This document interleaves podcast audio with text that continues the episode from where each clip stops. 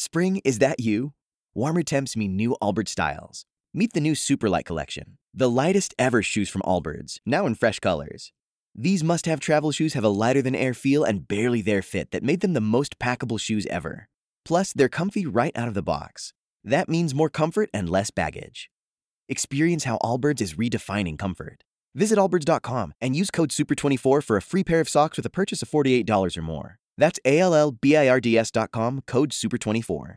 An administration is bent on being America last and uh, and allowing these people to come in, and not only allowing them to come in, but turning our border agents into basically travel agents and uh, sending them all across the country on taxpayers' dime, putting them up in uh, housing feeding them, giving them cell phones, giving them clothes. Uh, enough is enough. A situation on the southern border, as discussed by Mike Collins, Congressman Mike Collins, spoke with him, I don't know, a week or 10 days ago. The Butts County Republican represents Athens in the U.S. House in Georgia 10. It is an election year. I think I saw a day or two ago he's, he's, he's saying, obviously, we expect this, that he is going to run for a second term in Congress. He'll have opposition uh, one way or another. Democrat. We, we spoke with a Democratic primary primary opponent uh, some weeks ago. Uh, a young lady by the name of Lexy Doherty here in Athens. Uh, lo and behold, another candidate jumping into the race. I learned of this on Wednesday. Tuesday, Wednesday. Jessica Fore, and that name rings a bell. Yes, she has run before. Uh, ran in 2010 when it was, or 2020 when it was an open seat, and now that it is held by a Republican, she'd like to run again, like to get the nomination. Uh, and she's in studio with us now. Jessica Fore, thanks for your time this morning. Oh, thank you so much for having me. It's always a pleasure. Uh, get to all of the reasons you want to run for Congress. You are running for Congress. What you do if you got yourself elected to Congress. But back up first. Let's do the biogra- uh, biographical stuff first. What's the resume? Uh, well, I was born in Macon, and I've been a resident of Georgia for most of my life, except for a couple years out west. And um, where out west? I was in Kansas City for a couple of years. Ah, one of my favorite places. Oh, was. I'm so glad yeah. to hear it. Yeah. Mm. And what'd you do out there? Uh, I was involved with uh, nonprofit ministry work, uh, doing okay. doing worship music and things like that. And found your way back to Georgia doing what? Uh, well, when I came back to Georgia, I, I, went on staff at the University of Georgia Wesley Foundation here in Athens, okay. Uh, doing campus ministry and mentoring girls and and uh, leading worship for for their worship services. Are you doing that still? I I'm still a worship leader. I'm still on staff at a Methodist church, and I do itinerant gigs, sometimes traveling around with ministry. And I saw your campaign video, your announcement video. Yeah. You put that out a day or two ago. Uh, there appears to be some farming in your background. there, there's a lot of stuff in my background. I went through a significant period of um, economic hardship uh, mm. in my in my 20s and 30s. Um, a lot of that was recovering from an abusive marriage, and so I did a whole bunch of different kinds of just basically any kind of work that I could get. And some of it was uh, some of it was organic farming work. Uh, some of it was I, I, worked at airport security at Athens Ben Epps for a little while, wow. and I did telemarketing for nine bucks an hour. And wow. Yeah, so have have lived that that path of you know sitting down at the kitchen table and figuring out how to make 10 bucks last to the end of the week if you can. And now, again, for a second time in, in a couple of election cycles, a candidate for Congress. Uh, as we mentioned, the primary, we'll, we'll, we'll discuss uh, that, but you're taking aim, and guns blazing metaphorically, in that video against the guy who has the job now. Why? Well, first of all, uh, you know, I found it really hypocritical of him to run so strongly on being against uh, redistribution of wealth, being against uh, taxpayer funded assistance for uh, people in the district. And yet, when he had the opportunity to take 900 and I think 20 something thousand dollars of, of PPP loans, uh, he welcomed that opportunity. They were forgiven. And then he had close to a million dollars to loan quite a bit to his campaign. Um, I met him on the campaign trail. Uh, I, I have had the chance to interact with him a bit. And what I see is a situation where you know, he is uh, advancing himself to Congress. He is personally profiting uh, in his role doing that. Um, How so? Well, the way that I just said. So, well, let me say uh, the PPP thing, as I understand it, and people I think are, are guilty of sometimes misunderstanding it intentionally or otherwise.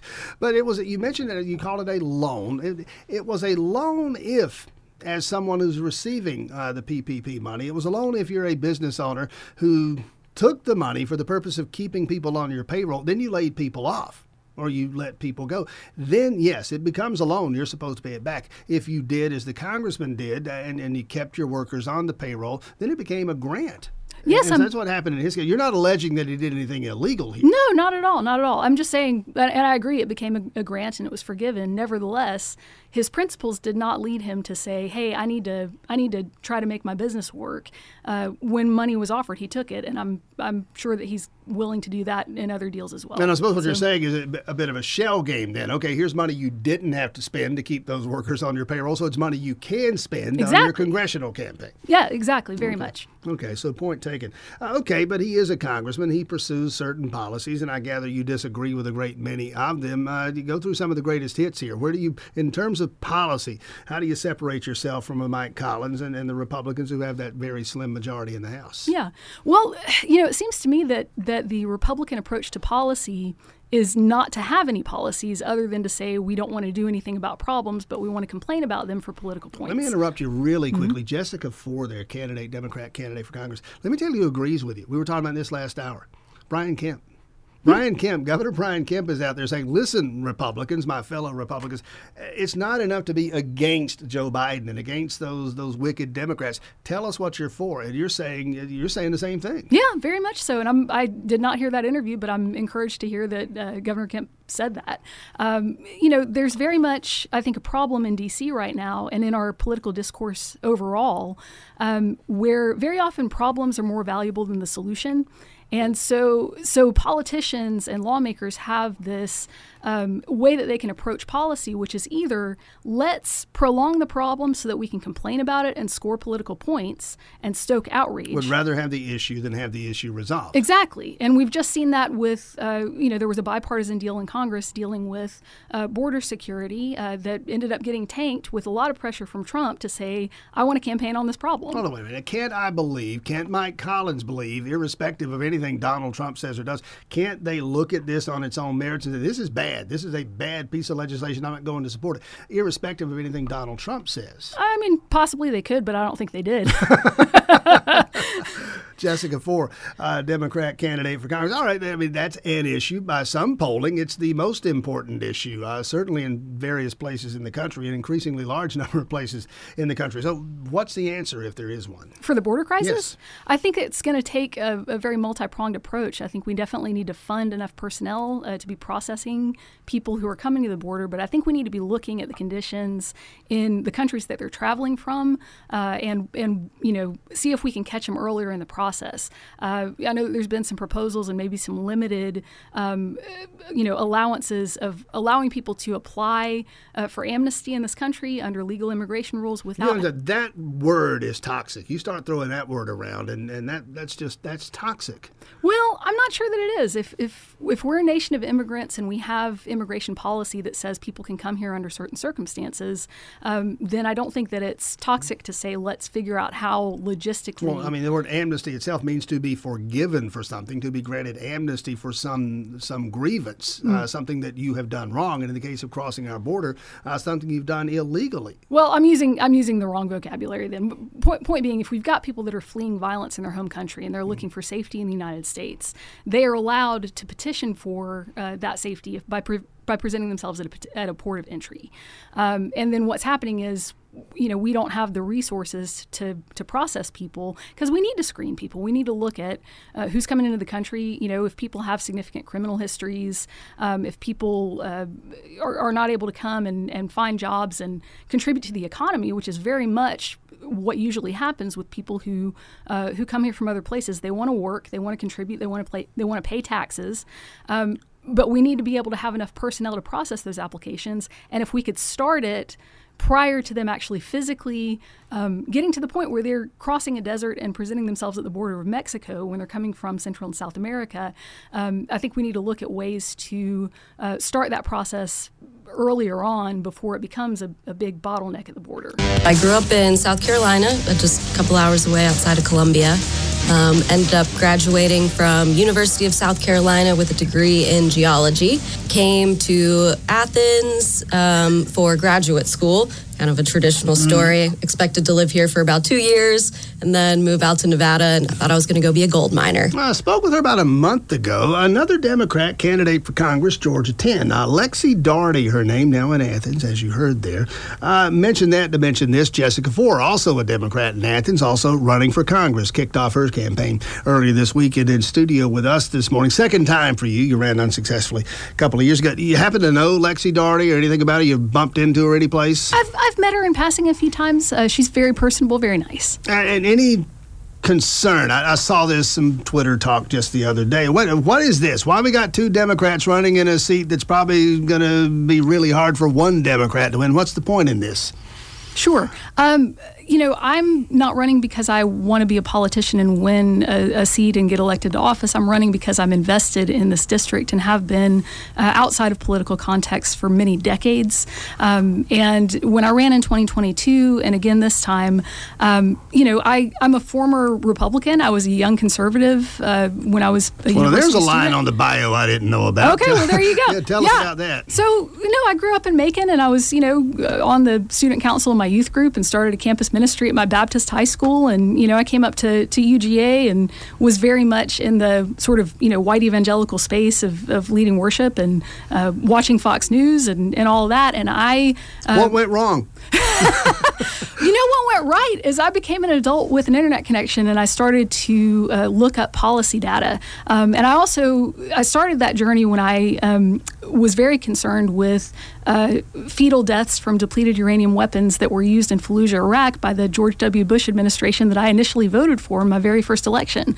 Um, and so, as someone who is um, deeply pro-life in principle, um, you know, looking at that, it, it, began to open my eyes to this exactly what I'm talking about, where the problem is more valuable than the solution on issues of life, um, and where there's no outcry when there are other fetal and baby lives that are being taken uh, through policy that's supported very often by the Republican Party in the United well, States. I mean, the, the, issue that I have with, with, with that kind of approach, it, it, it, it's, it's this argument that since we can't do everything, we can't do anything. Mm-hmm. We can pass laws wise laws, I would think moral laws that would say that we protect the life of the child in the womb. Yeah. That that is innocent life worthy of our protection. That is the moral thing to do and our laws should reflect it. I can hold that view and at the same time accept that we cannot do everything about every situation, but but that we can't do everything doesn't mean we shouldn't do something. Well, I agree with your principle that just because we can't do everything mean, doesn't mean that we shouldn't do something, but I, I disagree that uh, you know, not being able to do everything is a good description of Amer- American military incursions that directly uh, cause mass birth defects that continue to this day for decades. Um, and so, no, we can't fix all the problems in the world. But the the thing that the thing that that started me on was a journey of looking at, um, you know, if we approach the abortion issue with this set of policy changes, or if we support it with that, you know, if we approach it with this, this other set of policy policy changes, what's actually the most effective way to prevent that situation from happening for the sake of protecting lives, um, and not just fetal life, but also maternal life. Um, and and what I began to realize looking at that is that the most effective ways to prevent abortion uh, are to have very strong public health care policies, uh, very strong sex education, uh, access to birth control, for example in Colorado, when they deployed uh, universal free IUDs for anybody who wanted to go get them, uh, they had an immediate tanking of the abortion rate, of the teen pregnancy rate. Um, they still get a lot of people from red states coming in there that's mitigating their numbers. Um, and that's one of the effects of overturning Roe and having this take place on a state by state basis. Um, but you know, if you start looking into things like um, the Republican approach or the pro-life approach that says uh, life begins at conception, mm. they're not simply saying that genetic human life begins at conception, which is not uh, that, that, that's not up for argument. That's true, whether mm. it's in a petri dish or whether it's in a woman. Um, but but they're kind of getting at a metaphysical idea of ensoulment that that uh, conscious human life that has human rights, the same as a three year old child that's already been born, that the, that the point where that happens is when sperm hits egg. And the consequence of adopting that uh, policy approach is that, you know, to be consistent, you would have to make illegal uh, some of the most effective forms of birth control. Uh, and the result of that is more unplanned pregnancies and then crossing state lines for oftentimes later term abortions. Um, and, and that particular ideation, uh, that's a particular theological view. Mm-hmm. Um, and, theolog- and my question is always the same, Jessica Fore, Democratic candidate for Congress. If not at the moment of conception, when? And, and, what happens? What is it prior to that moment? Well, I'll answer that, but let me let me finish my statement because the sure. the idea that it begins at conception is a theological idea. If, if we're talking about ensoulment and human rights, uh, in contrast to say later stages that would be potential markers like the potential for consciousness, mm-hmm. consciousness or EEG brainwaves, which appear in the neighborhood of, of week 22. Um, and so Christians and Jewish theologians and, and you know lots of people with religious ideas about the subject differ on the um, the point at which somebody is inherently a person with rights. Um, but nevertheless, theological or metaphysical ideas are not a basis for any legal actions under the Constitution. Well, so I, we've they, got, I would argue that. Uh, we, we value life, therefore we have laws against murder. Hmm? Uh, we value property, therefore we have laws against theft. Those all have moral theological underpinnings as laws. Well, they do, and we could go back to Hammurabi and we could go back to John Locke and all kinds of things. We could go back to the Constitution and the way that the framers um, appealed to certain natural laws proceeding from God. Nevertheless, it's stuff that is theologically in question among different religious groups. And so then it becomes a question of whose religious beliefs are binding on other people's medical decisions. And then it also becomes a question of what kinds of liabilities are introduced because if you want to you know pick any point in pregnancy where you want to say life begins here and we're going to legislate the protection of that life. Um, at that point, you're creating a situation where healthcare providers in the real world who are dealing with um, very oftentimes, you know, not just elective abortions, but they're dealing with mm, oftentimes Christians who are married and they're expecting a very much wanted baby, and then they have the worst thing that can possibly happen to them medically go down, mm-hmm. and they know that it's a foregone conclusion. The baby is not going to survive, um, and mama's vital signs are okay for now, but they're going to tank at some later time. Might be days, might be weeks, and you've got healthcare providers uh, in in red states like Georgia that you know, realistically thinking, they, have got to think about liability. They've got to think about keeping their practice open and whether they're going to get criminalized or sued for doing the thing that they need to do for patient care. You alluded to it earlier, Jessica Fore, as long as we're on the subject here. Uh, the, the Dobbs decision, where were you in terms of that decision as a constitutional matter? You correctly pointed out that all it really did was return the question to the states. As, as I would say, an original intent constitutionalist, I thought I applauded that. Where are you on that? I think that first of all, returning it to the states, I'm not sure. I'm not sure that that's the constitutional decision.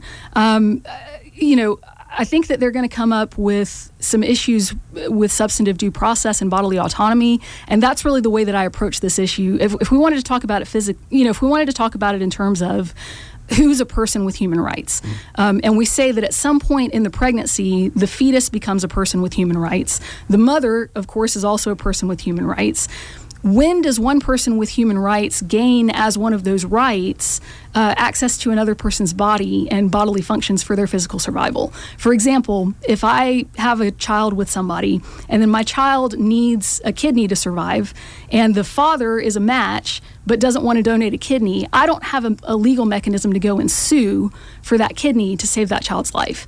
Um, and so it's, it's, it, it, creates an additional question of maybe the like. Well, the question then becomes who's, uh, as a legal matter, mm-hmm. who's who's going to have essentially jurisdiction. That, yeah. that was Dobbs. It was a question of jurisdiction. Yeah, and so and so to me, the problem with that is, uh, and this this may not be the constitutional problem as much as the ethical problem, is that when it's remanded to the states and some of the states are going to have very draconian bans. Six week, you know, mm-hmm. as soon as you have cardiac pole activity, you can't do anything about it. And then you've got other states that are very permissive and allow anything, uh, you know, right up to the point of birth. Um, then what happens is when women are in crisis pregnancies in red states, and we saw this with Texas a lot, um, they tend to have to delay. They tend to have to go to other states to obtain the procedure, but at a later stage that many more of us would agree would be fascinating. I would love to continue this conversation, yeah. the pressures of time. Quickly, are you online someplace in terms of, is that still a work in progress in uh, terms of the congressional campaign? I am. So people can find me. It's a hashtag and a website, uh, Jessica4, F O R E G A. Spring, is that you? Warmer temps mean new Allbirds styles. Meet the new Superlight collection, the lightest ever shoes from Allbirds, now in fresh colors. These must have travel shoes have a lighter than air feel and barely there fit that made them the most packable shoes ever. Plus, they're comfy right out of the box. That means more comfort and less baggage. Experience how Allbirds is redefining comfort. Visit allbirds.com and use code SUPER24 for a free pair of socks with a purchase of $48 or more. That's A L L B I R D S.com, code SUPER24.